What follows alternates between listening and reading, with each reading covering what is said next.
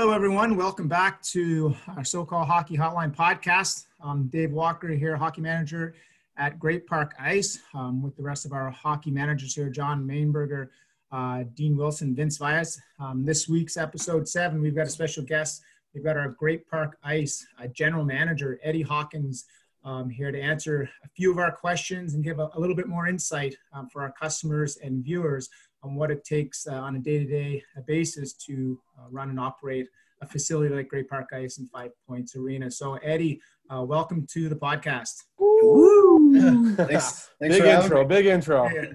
So, so Eddie, um, we we kind of figured out born in born in uh, Kansas but raised in New Hampshire.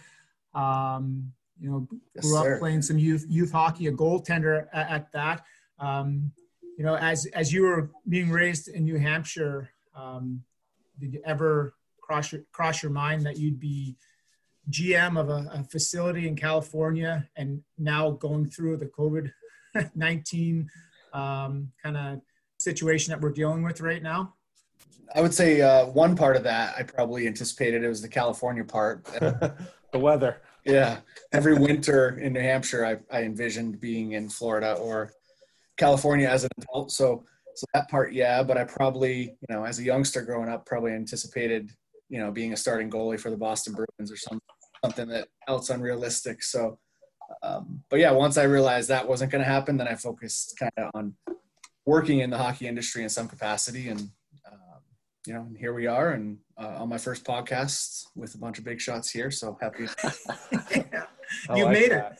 exactly. That's the first time I heard Big a- Shot, but I'll It's take 37 years and I'm here. So yeah. Check it So- off, baby. That's it. Let, us get one thing uh, one thing clear here. Eddie and I, um, huge fans, both share the same uh, love and passion for uh, our New England Patriots. Um, so let ask you right now, what are your thoughts on Tom Brady going to Tampa Bay? Because I know my feeling about it, but what's what's yours? Uh, I mean, I'm happy that there's a chance we get to play him in the Super Bowl. I'll just leave it at that because him being on an NFC team makes me a little more happy than an AFC team. But you know, in Bill we trust, so I'm I'm good. I'm ready to Bill we trust. second year Yeah. quarterback. I like I. I, I look at it from like I said, I, I'll, I there's not a single player in the league that I would trade for Bill Belichick, and Exactly. eventually we're going to have to retool and rebuild because whether it's this year, next year, or in two years' time. So um, I'm I'm I'm not too upset because I they've shown that they've got the ability to to rebuild and rebuild quick. So Yeah, Were you, Defense were championships, so were you guys Yeah. surprised with Gronk coming back? Yeah. That one yeah. surprised that one surprised me that it was so quick. Yeah, yeah, Yeah, I was kind of shocked too. I was like, oh, maybe they got one more But- go at it. fourth round pick though. I'll take that whatever they got. fourth round for for somebody that wasn't even playing the year before. That's WWF 24 seven champion. good. yeah. So but let's get back to our hockey here. So you grew up playing goaltender. Um, what what drew you to goaltending over um, you know uh, playing out? uh, being the biggest kid in my team on my team and in class probably. So So That's how it strategy. that's how The it worked back in uh, what, 19, some net. probably 1987 or 88 when I first started playing. Like it was called instructionals where I lived. That's what the Okay, um, I think I was five or six, and then by year two of instructionals, they rotate kind of like we do now, but they rotate the goalie through, and everybody does once, and then after once, they ask for people who want to do it again.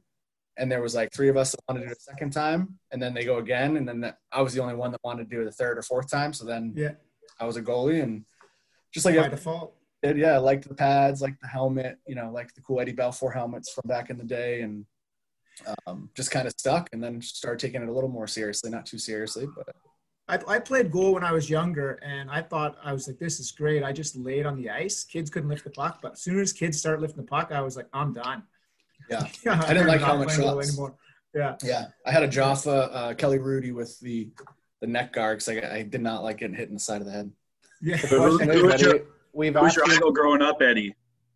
Uh, Was it it a was a, or was it a player? Uh, it was a play. I would say Andy Moog probably was the goalie when during my generation. They was like uh, right Reggie after Lemelin. Yeah, I think it was like Reggie Lemelin switching into Andy Moog, and then he backed him up. So like the late '80s, early '90s Bruins, probably Cam Neely, Andy Moog, Ray Bourque. That's what really got me into pro hockey. Uh, got to catch one game at the, the old garden, which was nice. Um, one game, I think, maybe two at the Hartford. I forget the name of it now, but the Whale, uh, the Whalers Stadium. Uh, I think it was the Aud. No, not the Aud. That was Buffalo, but the the Whalers Stadium. It was a nice little rivalry, Boston Hartford, uh, for a couple years before they moved. But We've asked you a few times. Uh, you know, you've been here for a little bit while now. Uh, what's going to take you to get you back in the pads and, and back on the ice? Uh, Dave Walker, he, he did one game out there, so I think everyone at least has one game in him. yeah, uh, you know, I don't know. I would I would say something to the severity of like a whole pandemic, but no. We're almost there. yeah. So uh, I don't know. It's been a while. I, I think I suited up for like a charity, not charity, uh, like an employee game a couple you? five, four or five years ago. My last uh, building before I came out west, but um, kind of hung them up. I don't mind skating out once in a while and getting on the ice, but goalie is one where I, I feel for men's league goalies because everybody asks me that same question. I know I've, told you this before, John. Like Uh, for me to play goalie, somewhat decent, I have to take it kind of seriously. So I can't have a couple beers. Yeah. So if I do not take it seriously, then I'm awful. And then even though everybody says don't worry about it, you know, goalie is the one person who does because no team, nobody wants to play with their buddy who you know lets an eight right off the bat. So that might be a win-win. You go in, you play the one game, you do awful, you don't get the call back either way, so you don't have to come back to the next week. and everybody stops bugging me about it. Yeah. Yeah. So that's a good point that you brought up. Uh, you know about other facilities uh, when you were playing the last time you played. Um, so I guess you know we all know you've you've worked at different facilities across the country. Um, you know, kind of touch upon how you like how and where you kind of started um, in terms of you know the, the GM facility and operating facilities um, to where you are now um, in California and how that kind of road um, kind of was was developed for you. Yeah, definitely. I'll, I'll keep it pretty brief here. There's a lot of stops along the way, but uh, I, I made a joke about it earlier, but realistically was, you know, at a point when I realized playing or being coached or, or being a coaching level wasn't an option. And, and then I realized this is about, I graduated high school around 2000, 2001. Um, and new, so sports management was kind of a new major. So went to Merrimack College my freshman year and then Daniel Webster College, a small school for the final three that's now closed down. But um, to do sport management, and then I got an internship with Philadelphia Flyers, my most you know hated team growing up. How'd that work out? yeah, exactly. I worked at uh, UMass Lowell as an intern. They had a D1 program, still do, I believe, but um, and the athletic director knew the marketing where I used to work for the Flyers, so it just kind of helped bridge that gap. I applied for an internship in marketing of, of all things, and uh, did an internship the last half of my senior year. Stayed down there full time after and got a job in community relations, and then um, working for. They have a very similar structure to us with uh, the skate zones, which is like our rinks program. So um, I jumped over to the skate zone side of things to do marketing before I went back to the team to do publicity. And I just had like a one year window where I worked for the the skate zone part of the company, even though it was in marketing. And it just kind of I realized that's more where I wanted to be was a little closer to the actual hockey product. You know, not so much working in a in a administrative office for a, for a team and in sales or marketing. So so I kind of just kept that in the back of my head for a, year or so with the Flyers, and then uh, uh, a company named Canlan Ice Sports bought a rink uh, in uh, Vineland, New Jersey, halfway between Philly and Atlantic City, and um, just applied for a position there, and just kind of had some ironic lucky ti lucky for me, but some lucky timing where the positions opened up um, shortly after going on as sales manager. The general manager moved on and moved up, so I moved up to general manager in, in New Jersey, and um, I think because I was single and the only one willing to move anywhere in the U.S., that moved me. You know, every time we buy a building, I, I would be, you know, interested in the next kind of step up. So I went from a two-sheet facility in Vineland, New Jersey. Um, ironically enough, our biggest competitor was Hollydell, which uh, is run by Guy Gaudreau, which is Johnny's uh, dad. So he was, I think, in ninth or tenth grade when I was there, playing for Gloucester Catholic. It was like our biggest rivalry for um, St. Augustine Prep, which was in our building. So it's kind of neat to see, you know, ten years later now or fifteen years later, his son is an all-star and his other son, you know, to that level. But uh, then we purchased a, bit, a building in Chicago, a three three ring facility in Romeoville. Um, went on to to take that position, and then Fort Wayne, Indiana, we built a new building when I was with the company uh, in a sport uh, field house. So like basketball, uh, volleyball. They had some astroturf. some indoor golf. So managed those two facilities, and then you know uh, stayed with that company for almost 10 years, which was until about 2016, and the the position at Anaheim Ice opened up, and I was kind of on the lookout for something different, a permanent home. I moved around a lot with with my previous company because I could, and I was ready to you know ripe old age of 33 or so to find a place to settle down and somewhere warm to my comment earlier and it just happened to kind of the timing worked out right. I think it leads to a good question for me is uh you know coming to anaheim did you were there any talks about the great park facility? Um, was that even a, an option or did you even know anything about that?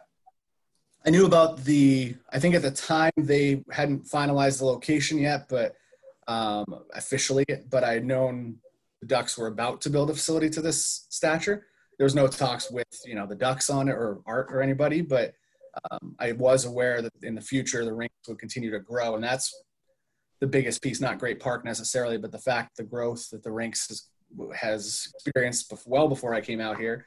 Um, you know, it was already on my radar. I'd been with a similar company, so um, the chance to come out here with the opportunity for future growth is plus the weather. To, yeah, right. I mean, so the second part of that question is once you did hear about the Great Park, what excited you about the the possible opportunity and what what made you want to put your name in the hat to possibly become the GM over at that facility? Yeah, I mean, once it, was it was a no brainer for me. I mean, once it, it kind of it got finalized and a location was chosen and kind of got along those lines, I had already been here for for a little while and knew this is where you know a company where I wanted to to stay for a long time and um, and it, was just the the uniqueness of the facility was probably the biggest thing. Obviously, size and stature in terms of you know our fancy things here, like the beach and the restaurants and things like that, are awesome. But the fact that it's a community-based rink, um, from everything we do. I mean, obviously, right now, I'm sure we'll, we'll talk about it, but you know, during this craziness, you know, we're able to to turn one rink into a food bank storage. So the the ability for our company to let us do things like that um, and just the fact that it was a public-private partnership, there was no tax dollars in terms of the way it was funded, uh, it being a nonprofit, and um, and really obviously the the ability to have a four-sheet facility to this size and do the things that we've already done and have on the horizon. It was it was a lot of things on the checklist, a lot yeah, of right, a couple did it, but um, how unique it was was really what was yeah. for me because even if somebody will pass us, right, like there'll be a bigger facility, there'll be better facilities built, but um, this one will still be very special and unique because of the way it was funded, the way it was created, uh, our ownership group, the way the team is tied to this building, um, the staff we have, and, and the, the ability to, uh, for me, help be a part of molding something from the, the ground up that was already started, obviously, well before I got here, but to, to work with the, the team that we put together here from the ground up was something I thought I would never have the opportunity again. And I, I know that I would never have an opportunity like this again. So um, so it's an easy decision for me to throw my name in the hat. Yeah, cool. Hey, Eddie, uh, like we were talking about earlier, kind of where the building is kind of setting the foundation for possible other buildings or companies that are making. Um, my question is, have other companies come out and reached out to you regarding, hey, can we tour your facility because we're looking at, you know, building ours somewhere else? So, yeah, there's been a couple. I think um, St. Louis just opened theirs, I believe, halfway through yeah. last season. I think uh, the exact date, I'm not sure, but um, I know they had um, been out a few times with Art, and I think Art had gone out there. Um, we've we've uh, met with the Seattle group a few times. Art does a lot more of this than myself, obviously, but the Seattle group's been down a couple times to look at the building. This is well before, obviously, the the pandemic. Um, and the one thing about this group of uh, uh, or the group of NHL facilities is it's a very tight network. So um, the, the vice presidents of of each organization that has facilities like ours. So the Predators, us, the Sharks, the you know Flyers um, get together once a year, whether it be virtually or in person, and um, kind of hammer out some some best practices. And the ironic thing is, you know, during times like this, it's a huge help and a huge asset. We're all sharing resources to try to move towards you know the common goal of reopening uh, at some point and, and phasing in. Um, so instead of recreating the wheel, it allows us to to kind of leverage those opportunities and, and share best practices and um, get kind of the same same thing going. That's awesome. Yeah. So I guess along those those lines, how with what we're dealing with now with this the COVID nineteen, how is how is your day to day been affected or, or changed um, from when prior to um, the COVID nineteen? Uh, first one would probably be you know a few extra pounds, like everybody. a couple more Zoom calls. yeah, yeah, Zoom meetings, uh, Teams meetings.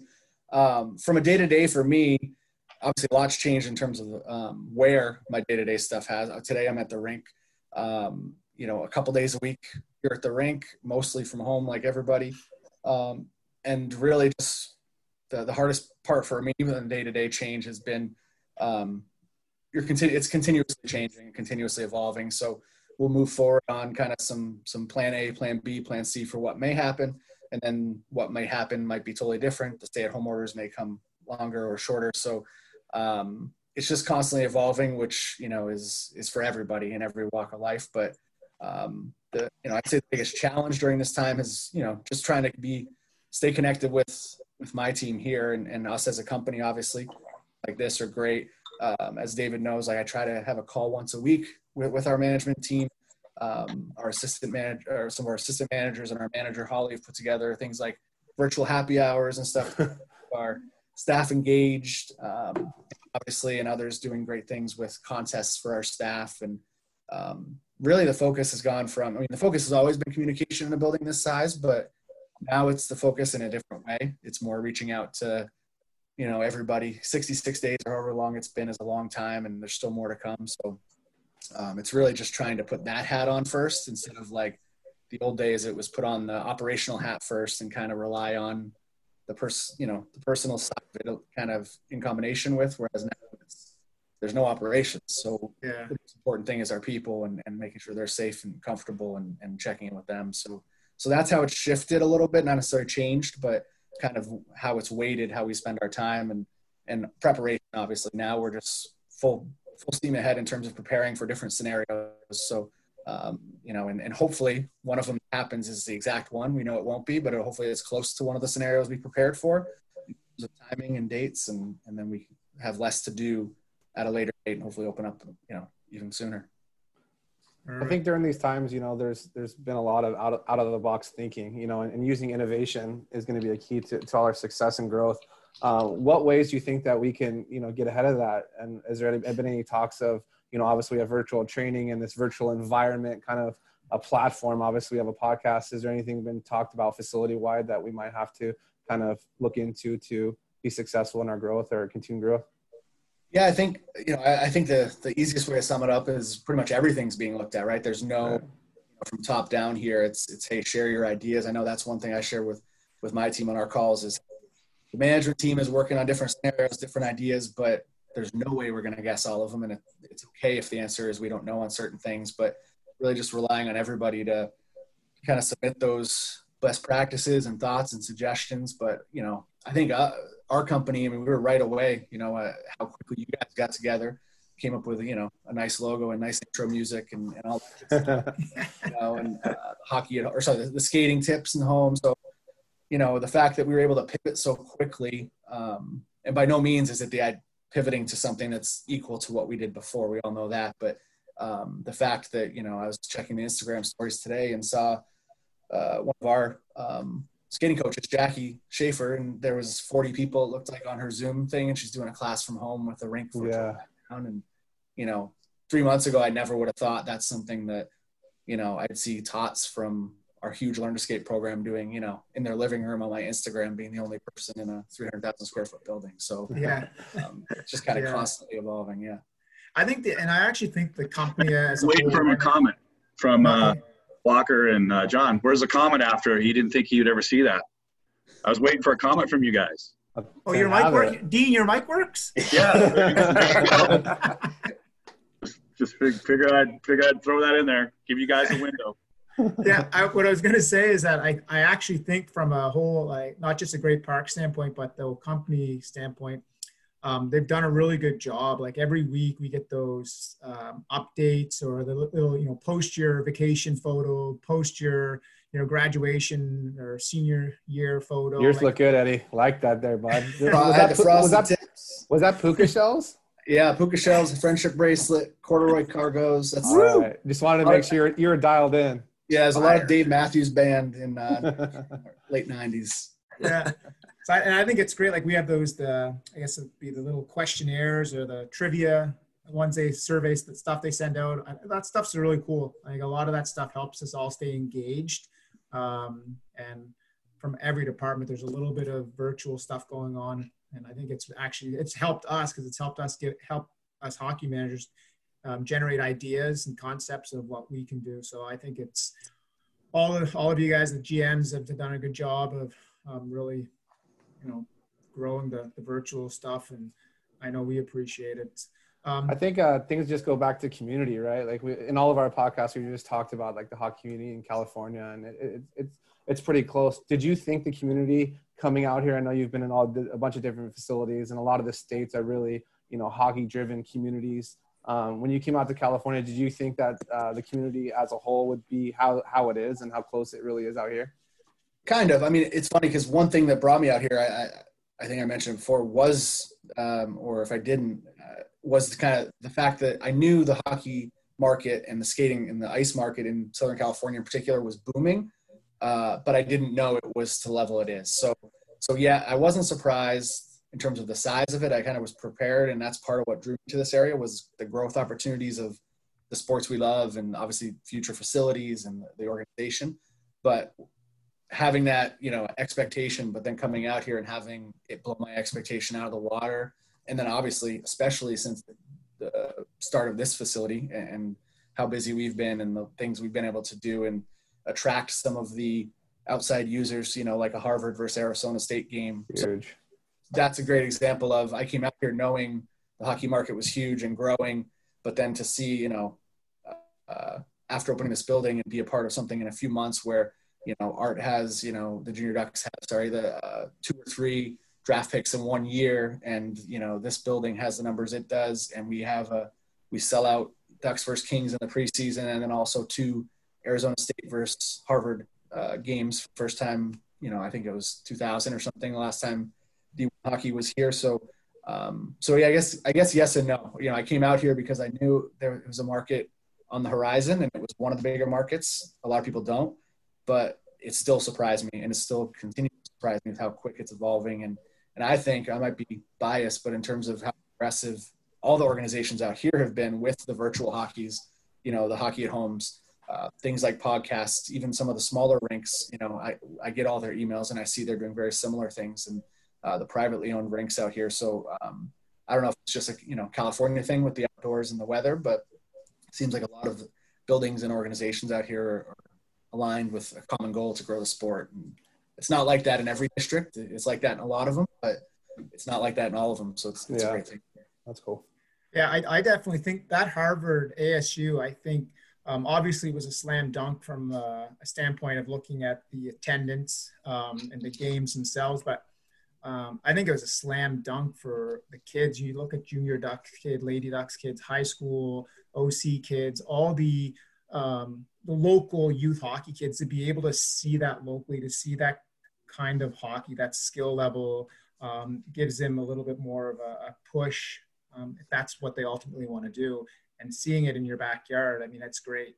I think it's that was a great great thing, great job that you, that you know Great Park and the Ducks put on. I thought it was, I mean, I thought it was great. The quality was unbelievable, and I mean, did you get that stuff is good. Did you even think that four thousand people theoretically in two days would come see two teams that are not even you know California-based teams? You know, we have Harvard and Arizona. You know, and, and and if you were there, which a lot of us were, it was just a great environment to be in you know? Yeah, um, I, I definitely didn't think, I mean, I'd hoped for sure, obviously, right? business standpoint, but, um, you know, I, I, hockey in the, in the Northeast is huge and, and the Beanpot, I, I would take off, I'll say every Monday, but in high school for sure, as a, when I could drive every pop Monday, the first two Mondays in February, I would take off from school and go to the Fleet Center and, and watch, you know, the four Boston schools, uh, a lot of UNH games, a lot of UMaine games, a lot of uh, Harvard games. But up here, I, you know, it's not something that really exists yet. We hope it continues to grow. But to have Harvard come out, who is a great school and an institution and has a huge following, but you know, total opposite corner of the country, right. and state who's had a, a, program for about you know five minutes, uh, allow you know they have a huge following too, and, and are building a facility to to see it grow to the level it did and have us virtual sell out one game and virtually sell out the other with standing room only was was above our expectations for sure.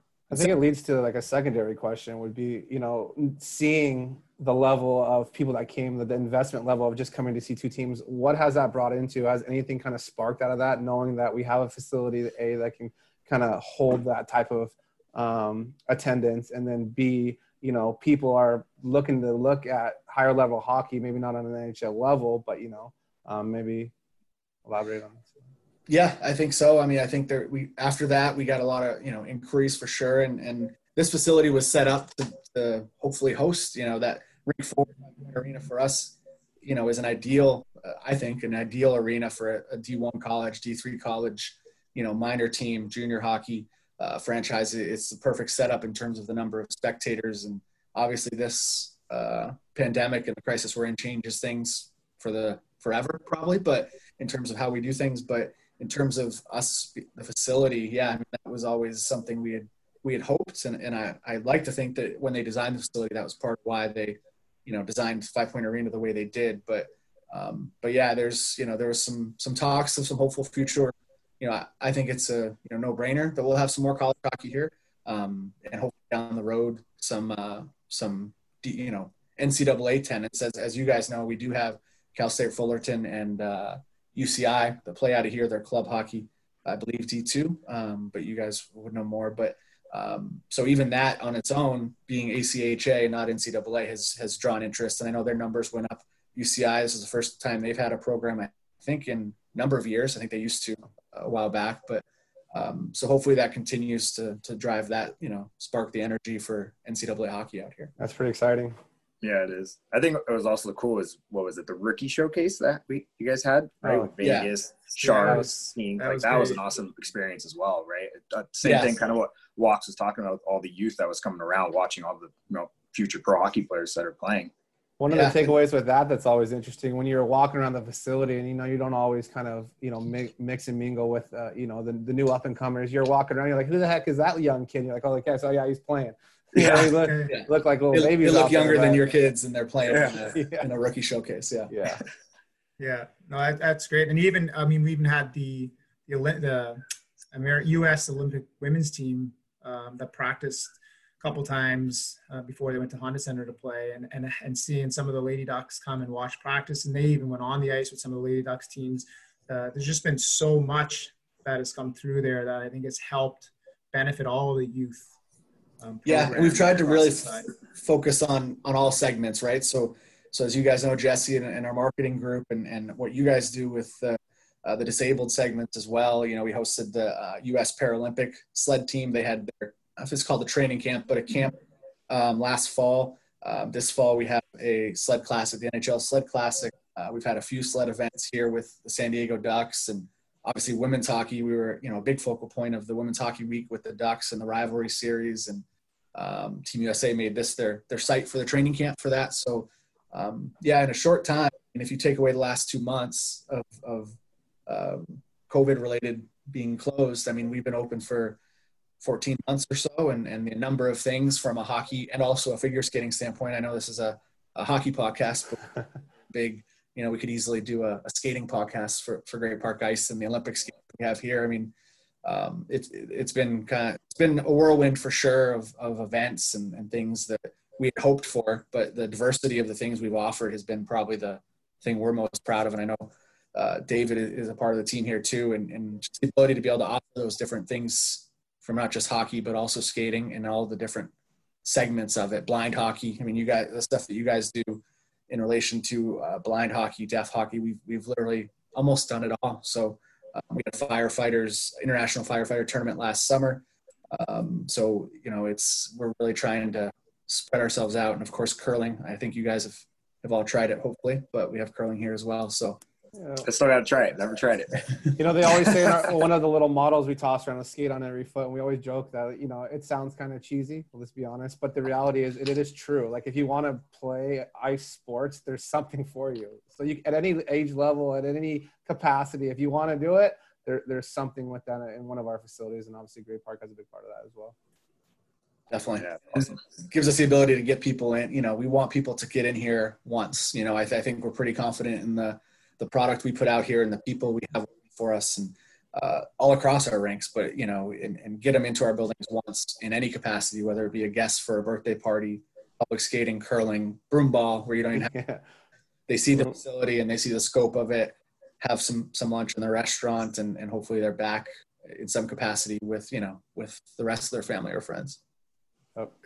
Back to the facility, uh, a question for you. You know, you're looking at Great Park as a whole and all the stuff that you know goes on in the, in the facility just not the ice hockey but the curling um, uh, grassroots the skating um, you know bringing events into the facility the restaurants the parties looking back um, from where we started when we opened the doors to now if you had to pick one thing you're most proud of as a from a facility standpoint what, what would it be um, I would just, I mean, I would say our, you know, it's probably gonna you know sound cheesy, but I would say our team, the team that we put together here. I mean, because uh, all those things you just listed and all those events I just listed, none of that happens without a, especially in a facility this size with almost 200 employees. Nothing happens without the people. So um, every piece of it is vitally important, and, and that's the same, you know, single sheet facility or a multi sheet facility. But you know, here with how broad everything or how many different avenues we have and different things we have to offer you know the the communication and the ability for us to again if we go backwards a couple months to, in 14 months go from ground zero you know nothing open to the business that we were running here a couple months ago and the number of employees and everybody doing their part and for the most part having very few hiccups you know opening a facility this size i think just a testament to the couple things the hiring process. You know we did a lot in terms of the way we we tried to to find people and and just I think us as a company and the organization it just attracts you know uh, the very best in terms of the people we have here. So um, for sure I would be most proud of the for sure I would be the most proud of the the group of people we have here um, because there's so many different events. I just listed a bunch of hockey ones and some skating ones, and I know I probably missed some. You know, uh, none of those happen. You know, we never have a 114 team tournament if everybody, every piece of the puzzle is not aligned. And, and communication for us is the biggest piece. Without that, in a facility this size, uh, a small thing becomes an extremely big thing uh, very quickly. So. Yeah, I like your I like your question, I like your answer, Eddie. But uh, walks is that a little bit of a little pump up for yourself right there? Did I read the script right? yeah, yeah, yeah, That's not I what like I wrote that. down, Eddie. That was just an open question, and uh, yeah, I feel hey, yeah, pretty good. Tires the first. I was going to ask you Eddie, some questions about tournaments, but I know we're getting towards the end. But I guess I would say that uh, I guess we're all missing being at the rink for 12, 14 hours a day in a hockey tournament by this point, right? Me coaching, yeah. you running it, me coaching, but you know. Yeah, there's tournaments where you'd see, you know, even back to Anaheim, I would. Yeah. Dean and I, you know, Dean probably more so than me, but we both living at the building for holiday weekends. Oh yeah, I, I me just babysitting. Sure. me just babysitting the tournament. Dean, you know, running around coaching six different teams and refs and whatnot. But uh, but yeah, you know, and, and that's one thing we're working on now too is how does the new landscape, both you know, immediately and obviously hopefully down the road when we get more direction. USA Hockey has has released some some um, recommendations. I know they have their Congress, I think middle of June. Um, so we're kind of waiting on that. But yeah, we here at Great Park, we really hit a rhythm with tournaments and as, just as well as Anaheim and other other buildings. But you know, we're really trying to find a way to to get back, whether maybe it's three on three tournaments or local. You know, but we really, you know, there's going to be there's a need for it even in yeah. Everyone's itching. So, we get yeah. we get enough emails. People want to play whatever capacity that is. Yeah, you could have one on ones all day and they'd probably be into it. but we got a goalie. So uh, there you go. Yeah. One, my son already. one, time. One, one plays and one doesn't anymore. I was talking about it. my goalie. Johnson. Yeah. well, as it is every every episode, we've got to that special time, that oh, magic that number. Special moment. Special moment. We're going to wrap it up, but we wrap, wrap it up with one last question. Um, you know, we know you like to hit the links every now and then, Eddie. So we're going to pose the question. You got to pick your perfect foursome. Obviously, you're a part of it, so you got to come up with three, um, dead or alive, current athletes, or I guess in your case, maybe um, mentors um, in, the, in in the kind of GM world um, that maybe you've come um, come across during your your work history. Let's see, that'd be a tough one. I would say if I had a golf foursome. Yep. I would say for sure Dana White. I'm a huge UFC fan, and I think uh, the stories that guy has would probably be amazing. Who, who's your who's your who's your number one UFC fighter? People are probably gonna hate it. Daniel Cormier. He's boring, but I love him. People hate him, but I love him. Hey, you think he's gonna fight Stipe? I do, You think, and I think you he's gonna, gonna happen? yeah. Yeah. As long as it's not a Honda Center. Every time I've been to Honda Center, I've seen my favorite fighter. Uh, got nice, good seats both times. See my favorite fighter get knocked out cold both times. but Uh, so yeah, I mean, I would say Dana White. Uh, that's a good question. Golf foursome. Um, Tiger Woods because I need that extra I was gonna say, you gonna try to win or are you trying to hang out? Which one? Yeah. extra stroke. And then um, would be a fourth one? I would say somebody historical, like maybe uh, like a John F. Kennedy or somebody. Oh, there you Nice. go. See, you're Not very left much into politics. You're a thinker. much- You're a thinker. You're going Yeah, left. I very field. much like that era of like uh, time. Obviously, I wasn't around, um, despite the back then, but very intrigued by kind of that the politics of that era and, and what people in this country went through and things. So, um, so yeah, his, a little bit of history there, a little bit of current events, and a, a little bit of sports. Yeah, the cool It's thing great about that question is that it's evolving, right? So we hear the different foursomes from the different people we have on the podcast, and uh, you're definitely taking a different direction. So the follow up to the next person, it's gonna be uh, they're gonna have some things to think about. And that's a good way to test. It's a good way to test if your guests have been watching because they would know that question's coming. yeah. yeah. True. But you know that you haven't been watching our stuff. I've been watching it till the end. I watched the intro and, and catch that that tune. Just the music. watches the intro and turns it off. everybody sees I, I got my click count and everybody sees it and then I Yeah, that's great. Well, I want to say thank you, Eddie, for taking uh, a little bit of time to answer some questions, and uh, hopefully our customers and viewers uh, enjoy what you had to say. And um, like I said, we appreciate you taking the time. Absolutely, Definitely. Eddie. Thanks, Eddie. No, just Thanks, happy to Eddie. be on, and it's nice, nice little change of, uh, you know, scenery for for a half an hour, and obviously we're looking forward to to getting back at it, and hopefully seeing you guys and everybody who's watching uh, Great Park and our other buildings soon. Absolutely. And uh, I guess, guys, thanks for another episode. And customers out there, thanks for tuning in. Hope you enjoyed this. Um, be prepared for next week. We got a few few surprise guests that we're working on right now that we don't want to say anything about, but um, you know, you'll be really pretty interested to to see some of our future guests coming up. So uh, stay tuned um, for us to release the, the names of some of these guests. But until then, stay safe.